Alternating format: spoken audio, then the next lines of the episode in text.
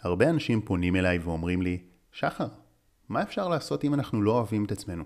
משהו בפנים לא מרגיש שלם. וזה מה שאנחנו הולכים לדבר עליו היום בסרטון. כי בתכלס, חוסר אהבה עצמית זה אחת הבעיות הכי נוראיות. כי זה לא רק שאם אדם לא אוהב את עצמו, אז הוא לא יכול לצפות שאחרים יאהבו אותו. לא רק שזה מגביל אותו מלממש את מלוא הפוטנציאל, אלא תחשבו, מה זה להסתובב בעולם ולא להרגיש בנוח עם עצמנו? בסרטון הזה אני רוצה לדבר על הסוד לאהבה עצמית. זה לא סוד במובן שבכוונה הסתירו מכם את הידע, אלא פשוט שמדובר במשהו לא לגמרי אינטואיטיבי, לא הדבר הראשון שחושבים עליו. אבל דווקא זה, מה שהכי יפתח אצלכם, אהבה עצמית.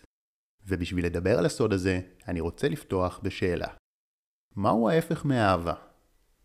רוב האנשים יגידו שנאה, אבל זו לא התשובה המדויקת.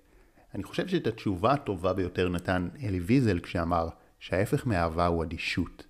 אלי ויזל הוא ניצול שואה שזכה בפרס נובל לשלום על פעילותו למען זכויות אדם. והוא מסביר שהדבר המסוכן ביותר שקיים זה אדישות. אדישות היא שאפשרה ומאפשרת את הזוועות והיא יותר גרועה מכעס או משנאה. באלו לפחות אפשר להילחם. האדישות היא כלום, היא התעלמות, היא חוסר אכפתיות. ולכן היא ההפך מהאהבה. גם איינשטיין אמר שאם העולם יושמד, זה לא יהיה בגלל רשעים, אלא בגלל אלו שמסתכלים מהצד ולא עושים דבר.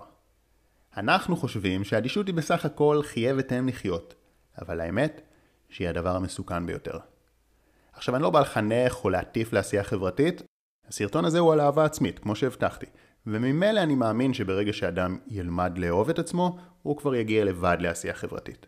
אז אם כך, למה סיפרתי לכם עכשיו על אלי ויזל? התשובה היא שאפשר לקחת את המשפט שלו ולנסח גם באופן הבא. ההפך מהאהבה עצמית זה לא שנאה עצמית, אלא אדישות עצמית. והמשפט נשאר לא פחות מדויק. כשאתם מתעלמים מהבעיות שלכם או מכחישים אותן, ולא פועלים למען עצמכם, אתם משרישים את חוסר האהבה העצמית. כבר עדיף בהרבה שתיכסו על עצמכם או תשנאו. תחשבו על זה. אם אכלתי בן אנד ג'ריס שלם ב-12 בלילה ונניח שאני אדם שמן וזה לא בתפריט שלי, ואז יש לי הלקאה עצמית וכעס על עצמי, זה כבר יותר טוב מלהיות אדיש. הכעס הזה הוא לפחות ביטוי של אכפתיות ושל רצון לשינוי, אבל כשאדם אדיש ומתעלם מהבעיה הוא ויתר על עצמו. וזה הביטוי הכי גדול של חוסר אהבה. בקורס NLP לביטחון עצמי אני מסביר שיש שתי דרכים מרכזיות ליצור את השינוי בביטחון שלנו. הדרך הראשונה היא עבודה מהפנים אל החוץ. כלומר, כשאנחנו עושים מדיטציות, מסירים אמונות מגבילות, משחררים טראומות מהעבר וכן הלאה, זה מייצר שינוי ברמה הפנימית.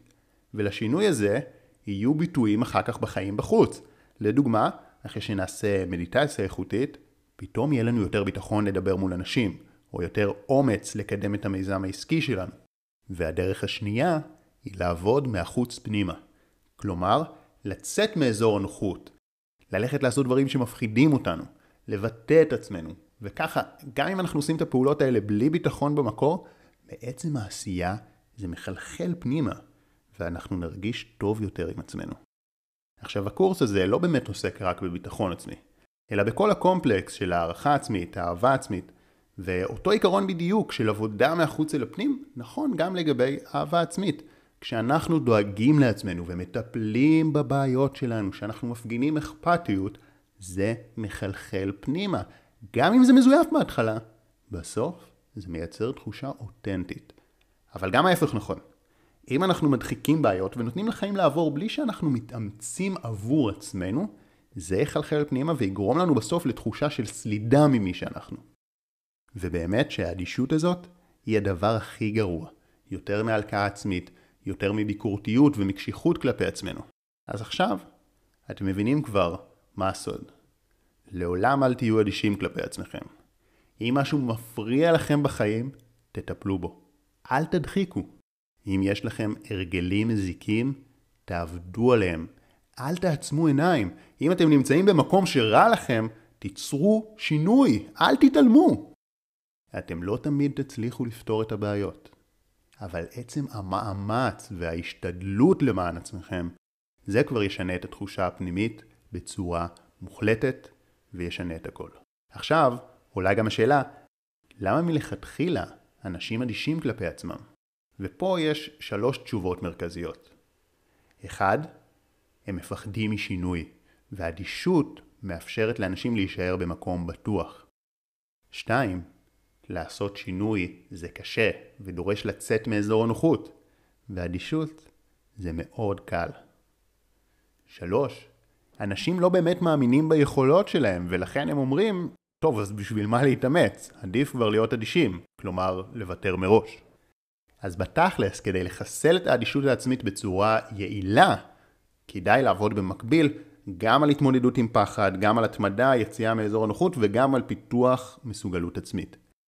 המזל הוא שיש קורס מקיף ופרקטי שמאחד את הדברים האלה ועוד הרבה מעבר, אז אם אתם רוצים בוסט מטורף בתהליך ההתפתחות האישית שלכם, תסתכלו בתיאור מתחת לסרטון, יש קישור לקורס שיטיס אתכם קדימה.